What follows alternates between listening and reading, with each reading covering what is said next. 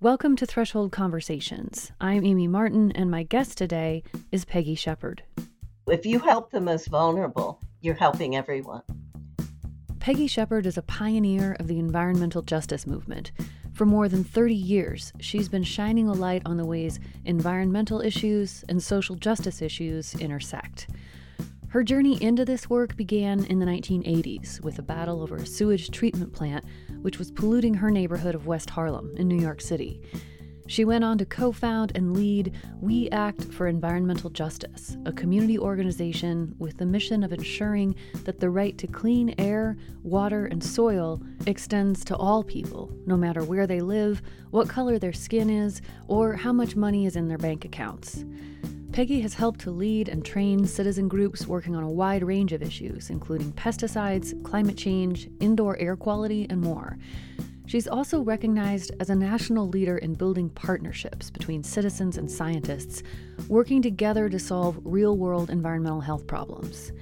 Many of the environmental protections she helped to fight for in her community have later been scaled up to the national level, benefiting people around the country and even around the world. Peggy has been honored with many awards, including the Heinz Award for the Environment and two honorary doctoral degrees. But she says she didn't plan to have such a public facing leadership role. As a young girl growing up in Washington, D.C. and New Jersey, she was quite introverted, she says, and her goal was to become a writer and a magazine editor. I think my love of writing began uh, reading magazines that my mother used to subscribe to at home. Um, she was always an avid reader, uh, especially um, of current events. And I remember current events was one of the the favorite um, subjects I took in school. Uh, right then, back then, it was the East crisis, and I was totally compelled with what was going on. Um, my mother um, dabbled in politics. Uh, in New Jersey as well. So I always had that interest. And then when I uh, got to high school, uh, I, I, remember um, Gloria Steinem was a freelance writer, and she was writing for Glamour magazine and Playboy magazine. And I followed her career and wanted to do that kind of writing for for magazines that could really um, it, you know issues that could talk to to women about uh, what was going on in our lives mm-hmm. and uh, so my mission uh, after school was to become a magazine editor. And uh, so my first job out of school was um, at the indianapolis news. I was the first black reporter there. And um, you're going to laugh, but I worked for the women's page.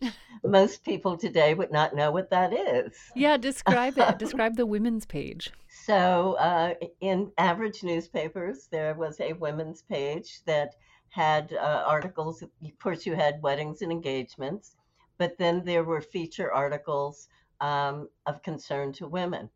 And so, when I started with the Indianapolis News, um, they had just brought in a new women's editor from the Detroit Free Press, which was a major newspaper at that time.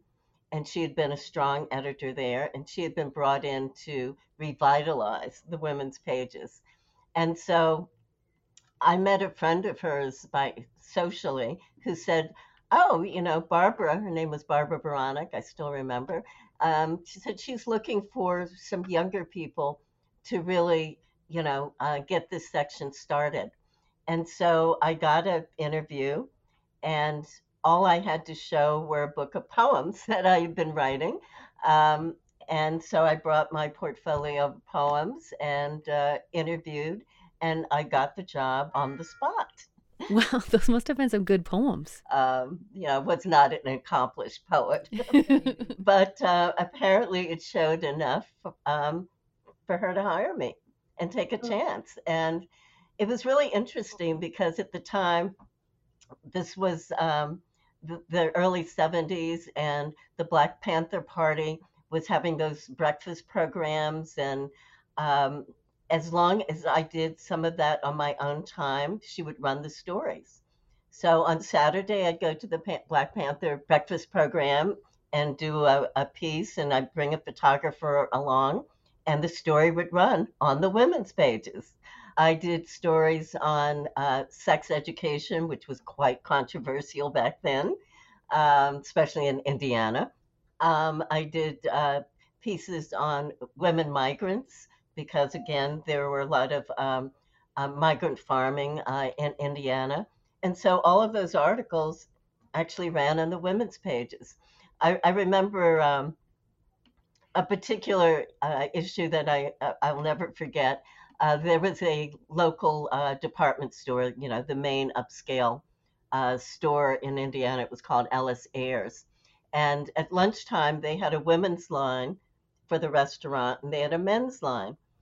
And so the women's line that had all of these professional women who worked and needed to get in and out for lunch was like around the block, and the men's line was very short. And so, uh, you know, I was making a point about, um, you know, women's rights. And by the time I got back to my office, the newspaper, the store had called the managing editor and killed the story. Oh my gosh. These are sort of arcane things that that most of my young staff would not even understand today. Yeah, but isn't that so great that issues can have moved enough in in your lifetime that it is like it's almost like what? Like that happened? Like all of this is being done on a typewriter. yeah, that's that's truly amazing. so, you eventually moved to New York and you're having a pretty interesting career in publishing. But then in the mid 80s, you started to veer off into another direction. So, can you connect those dots for us? How did you get from writing and publishing in, into politics and environmental justice work? Yeah, so I kind of made the transition from from a publishing career because um, I, I finally came to New York where I was working for Redbook and Essence and Black Enterprise magazines and Time Inc. And um, began to work in political campaigns. And so mm. the first campaign was the Jesse first Jesse Jackson campaign for president, which was a very exciting time, and it gave me a chance to um, work with communities all over New York City. But in doing that, I had the opportunity to get a sense of advocacy in different neighborhoods. And I really began to see how their advocacy translated into community benefits. Mm-hmm. And so after that campaign, um, the campaign manager, Bill Lynch, who was a, a major uh, political operative in New York City, um, said, Do you want to be behind the scenes or do you want to be out front with your own ideas? And that really gave me something to think about. Um, mm-hmm you know, at the time I was a fairly introverted, quiet person. And I thought about, my God, I'll have to give speeches and, you know, have to do all of this public facing work. And I decided um, to go ahead and take him up on that. He said, um, Why don't you run for Democratic district leader in West Harlem, which is where I was living? And the first issue that the community brought to us was a sewage treatment plant that was beginning to operate and was making people sick. What, what were you hearing? What were people telling you? They said, you know, there's a sewage treatment plant in the Hudson River right across the street from Riverside Drive, and it's spewing emissions and odors that um, the odors were just incredible all over the community. And then, of course, we realized that there were air toxics that were really exacerbating asthma and making people sick.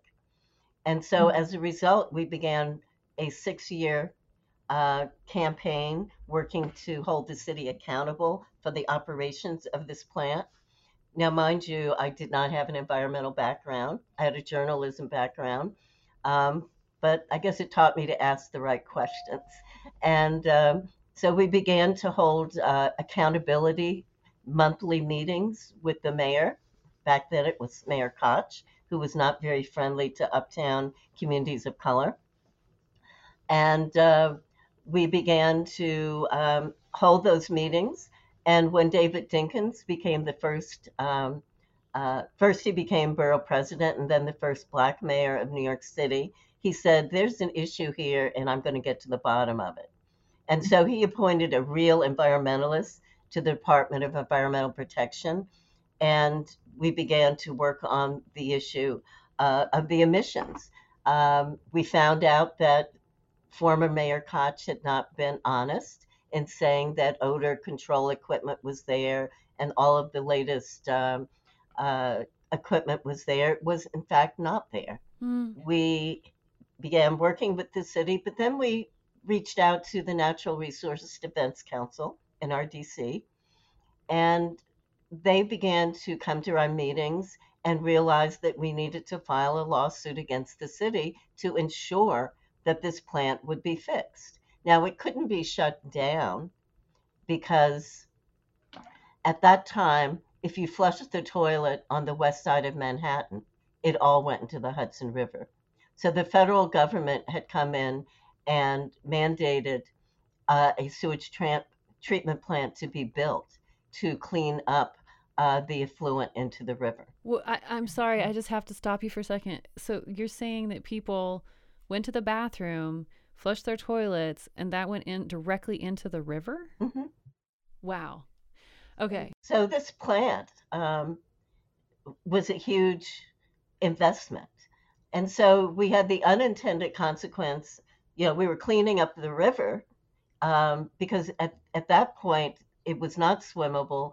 The fish, the ecosystem was dying. Um, so you've got this plant to clean up the river, but now what's happening is that it's emitting air toxins. Cleaning up the river, but dirtying up the neighborhood. And it was coming online just as I became the district leader. Mm-hmm. We decided that we had to sue because David Dinkins would, uh, would not always be in office. Mm-hmm. And so we needed a mandate on how this plant would be operated. And so we filed a public nuisance suit basically saying that residents did not have the, the use of their property because they had to keep their windows closed and, you know, it was a community nuisance.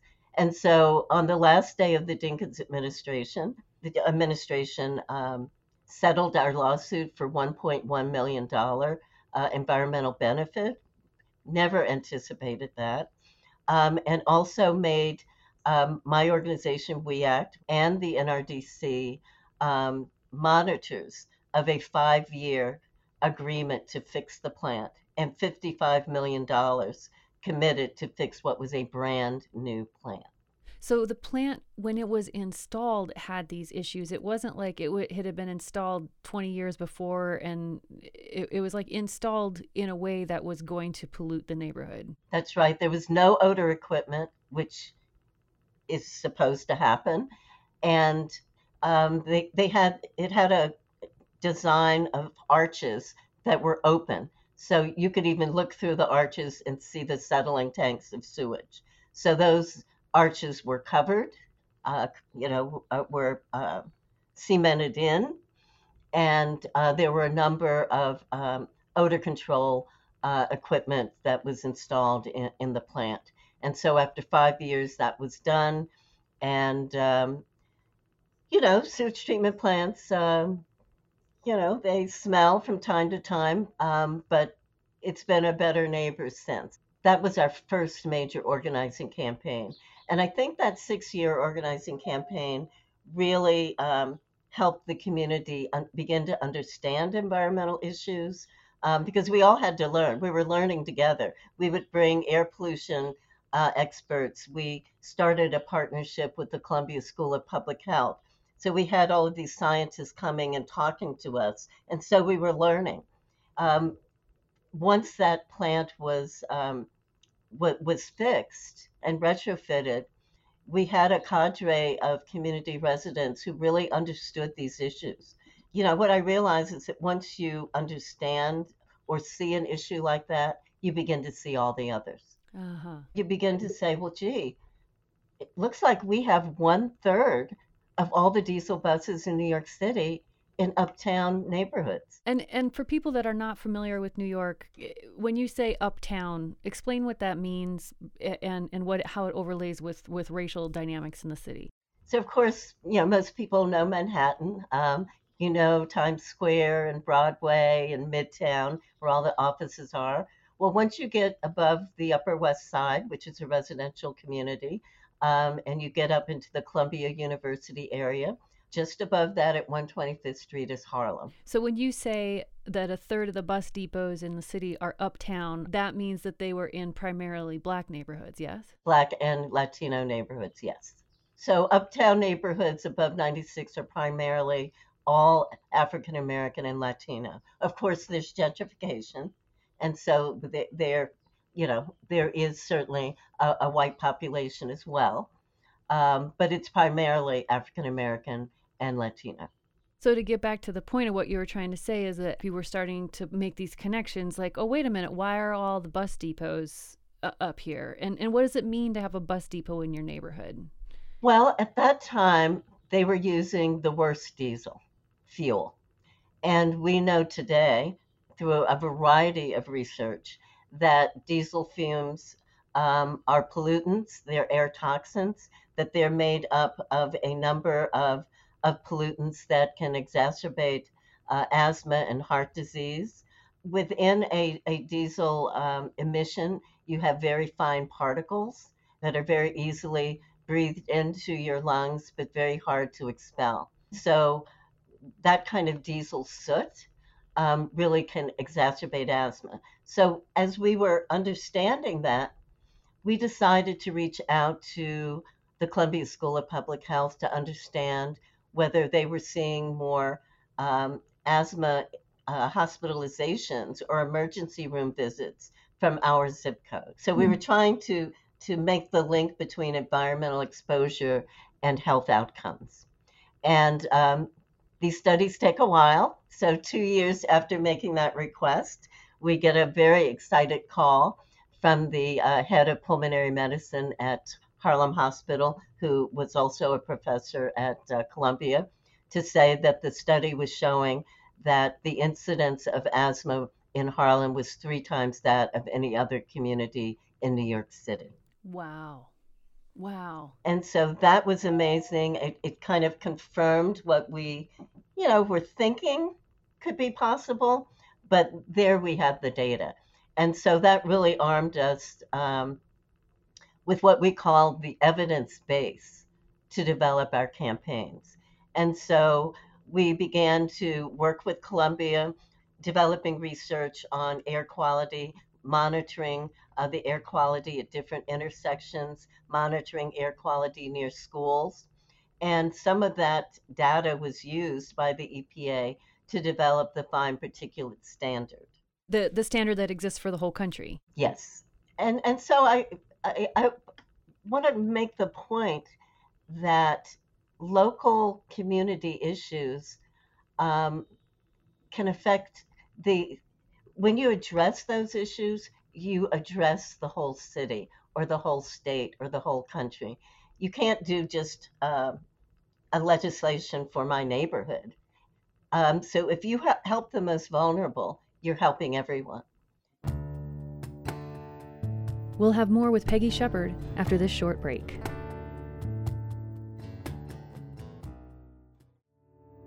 Welcome back to Threshold Conversations. I'm Amy Martin, and I'm talking with Peggy Shepard, one of the founders of the environmental justice movement in the United States.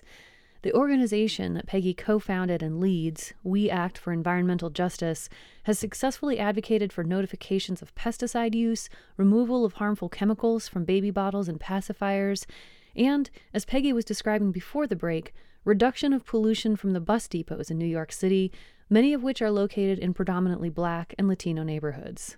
We took that on for 18 years. and I'd say one of our uh, victories also was uh, when the city decided to, or the transit authority decided to renovate an old depot, tear it down, and rebuild. We developed a community task force that worked with the Transit Authority for six years to build the first LEEDS rated depot. And LEED stands for Leadership in Energy and Environmental Design.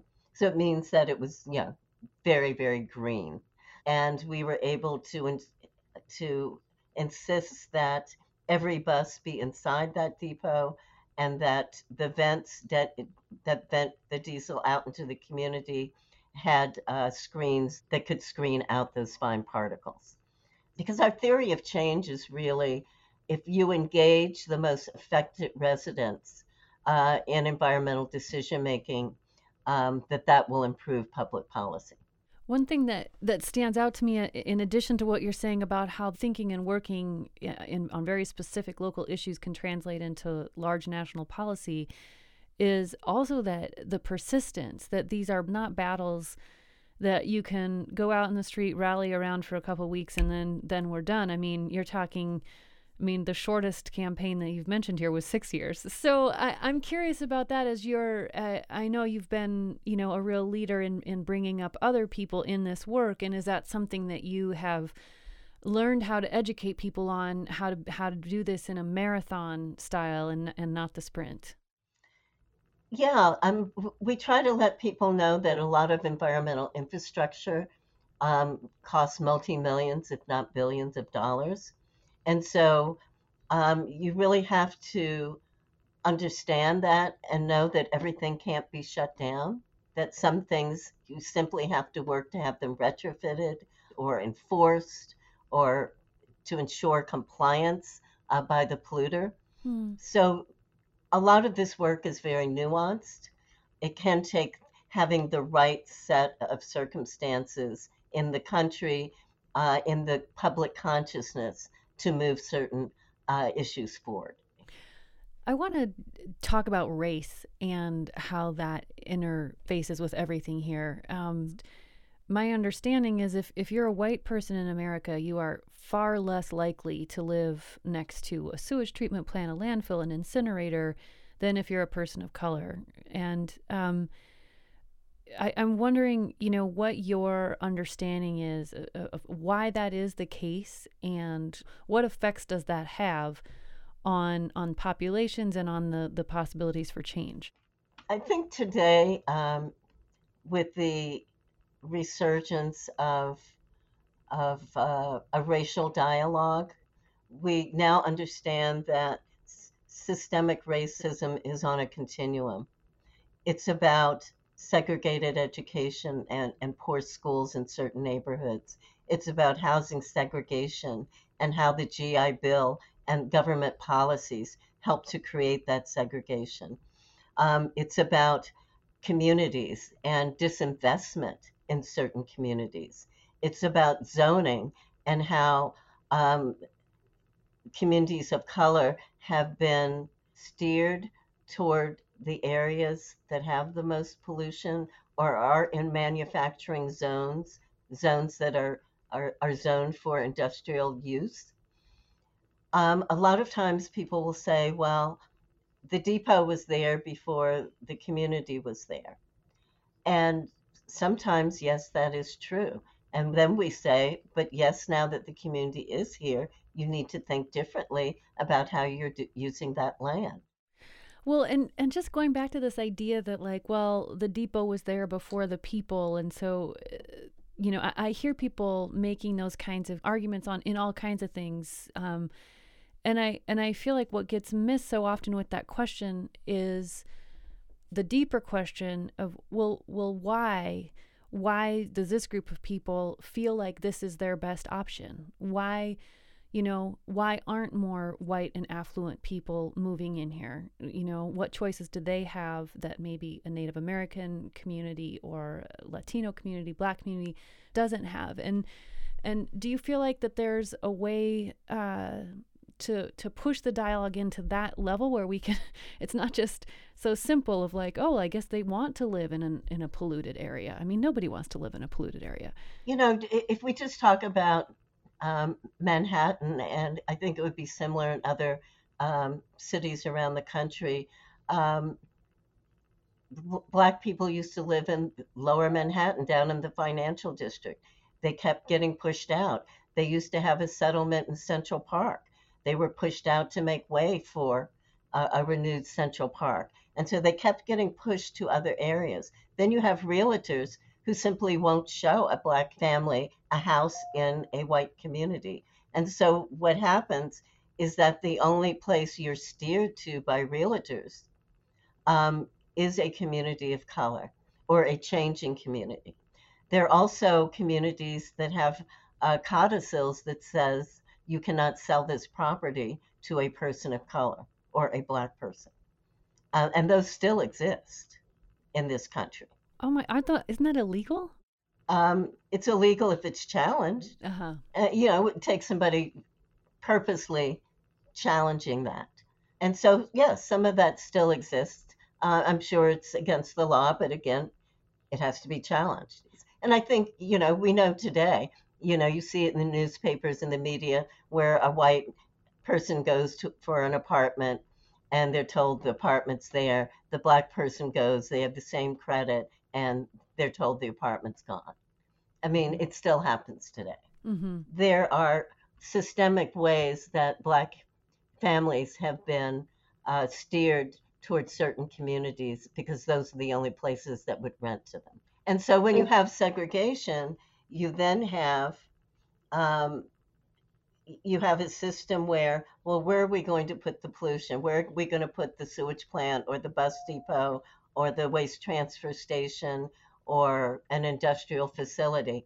It's going to be where uh, the land is cheaper. Why is the land cheaper? Because people of color are there. And also where people for in, in so many ways um, have been disempowered so it's harder to fight back i mean the the the example with the sewage treatment plant, as I understand it, it was supposed to be sited in a white community first, right? It was supposed to be sited down in the Upper West Side. Uh, developers got together and went to the City Planning Commission and got them to to move it further uptown. Um, and, and and the interesting thing is that our water system in New York works. Um, the pipes work by gravity, and uptown um, is actually the highest at the highest geographical point in Manhattan. So they're pushing the waste uphill. Exactly. Wow. I mean the the the the symbolism and the reality uh, uh, come come together in a pretty disturbing way. It's literally, and excuse my language, but like let's put the shit on the black people. Like just like we're going to just we don't want to deal with it. We don't want to have to look at it, see it, smell it. So we're going to put it out here where people can't are, are less likely to have the resources to fight back effectively. Um, and I, I, I, feel like that kind of gets into something I wanted to ask you about, which it, it feels to me that there's this deeper thing going on around the country where um, where communities that have more power um, just seem to kind of have an immature attitude that they don't ever have to look at or deal with their their waste or with the the downside of the of their consumerism you know the landfills or whatever and that somebody else can always somebody else will always take care of that. Almost like oh my maid will deal with this you know and I'll I'll I don't have to be the one to actually do that that dirty work. And I I wonder if if there's a, a way that you see yourself as being in charge of like trying to make America grow up to be like you actually do have to clean up your own messes no matter how much power you have. exactly. And, you know, in the environmental justice movement, we feel that we should be addressing solutions so that no community has to bear the brunt. However, we are willing to take our fair share, but not the lion's share. It, it leads me to something I wanted to ask you about the way that we think about environmental issues. I feel like that a lot of people are walking around with the idea social justice issues are in one box in their mind and environmental issues are in another box. Uh, what's wrong with that paradigm? What's wrong with that paradigm is that systemic racism, again, cuts across all issues and all sectors, um, whether it's housing, education, environment, um, all of those issues. And as we know, your zip code can almost predict your health outcomes. And, you know, that's a startling uh, thing to understand. Why is that possible? Well, generally because of segregation. Um, you've got certain people in certain zip codes. And, and we can talk about just the life expectancy between someone on 125th Street and somebody on 94th Street, which is a different zip code. The life expectancy can be at least 10 years difference. Because of the exposure. uh, because environmental exposure contributes to health disparities. It is not the whole picture. I, you know, I want to clarify that, but it is a contributor. It's a social determinant of health. And we also understand that health disparities um, also exist because of stress. Stress um, is a significant modulator of disease. So if you have a cancer and you're you have additional stress, um, that could make that cancer uh, more serious. Uh, and the stress of racism is an everyday stress. Yeah. What kind of pushback have you gotten when you try to make people see and understand these kinds of connections who have not thought about that before or are resistant to thinking about it? What what kind of arguments do you hear back and what what do you say? Well, until the past month, there's been no real conversation about race. Um, when I, you know, in the past, when I've talked to college students, um, say years ago, I would make the case about environmental racism, and they would say, oh, no, isn't it really about income? And I would say, no, it is not really about income because of segregation. A lot of high income Black people live in the same community as low income Black people. There really hasn't been much discussion about race. People, you know, if we talk to green groups, for instance, you know, they're concerned about improving the air quality nationally. They're concerned that the National Air Quality Index um, continues to show improvement. They are not concerned that the air quality on my block is bad. They're not mm. concerned that the air quality across from a school in my neighborhood is bad. Uh, in many ways, we are the original community based environmentalists. And mm. just to give you a, an interesting example, we at one point had a dry cleaner project where we were working on the issue uh, of, of perchloroethylene, which is highly uh, toxic. Um, and when we started getting a little uh, media about it, guess where we were getting calls from? The Upper East Side, affluent white communities, because guess what? They have more dry cleaners. Uh-huh. And in New York, dry cleaners are located on the ground floor of apartment buildings. The perc was permeating the the ceiling of the dry cleaner into the the floor of the apartments above. So we actually had women testing for perc in their breast milk. So they were calling us about that issue. They couldn't call NRDC or the big green groups because they don't work at that level, at a local level like that so I think letting people understand the studies that continue to be clarified year after year that the first indicator of where a toxic waste site is is a community of color and secondarily a low income community and it's also climate change i mean it, it, it's so clear that the, the the real world effects of climate change you know right now are already affecting communities of color low income communities, low income countries more than than wealthier and whiter places and people. And I wonder, you know, what you have learned from your work so far that could be translated into that movement to help make those connections in the in the climate discussion as well. When we're thinking about climate policy, we really have to think about um, how we support people who have to migrate from their homes because of extreme weather. Um, we see in New Orleans where the lowest income communities were in the lowest lying areas of the city and were totally wiped out in Katrina in a way that created total civil disruption. So you had hundreds and thousands of people who literally had to become a migrant, a climate migrant, moved to another state, and guess what? Did not have the right of return. Because if they tried to return, their housing was not rebuilt. Those who lived in public housing, all the public housing was torn down.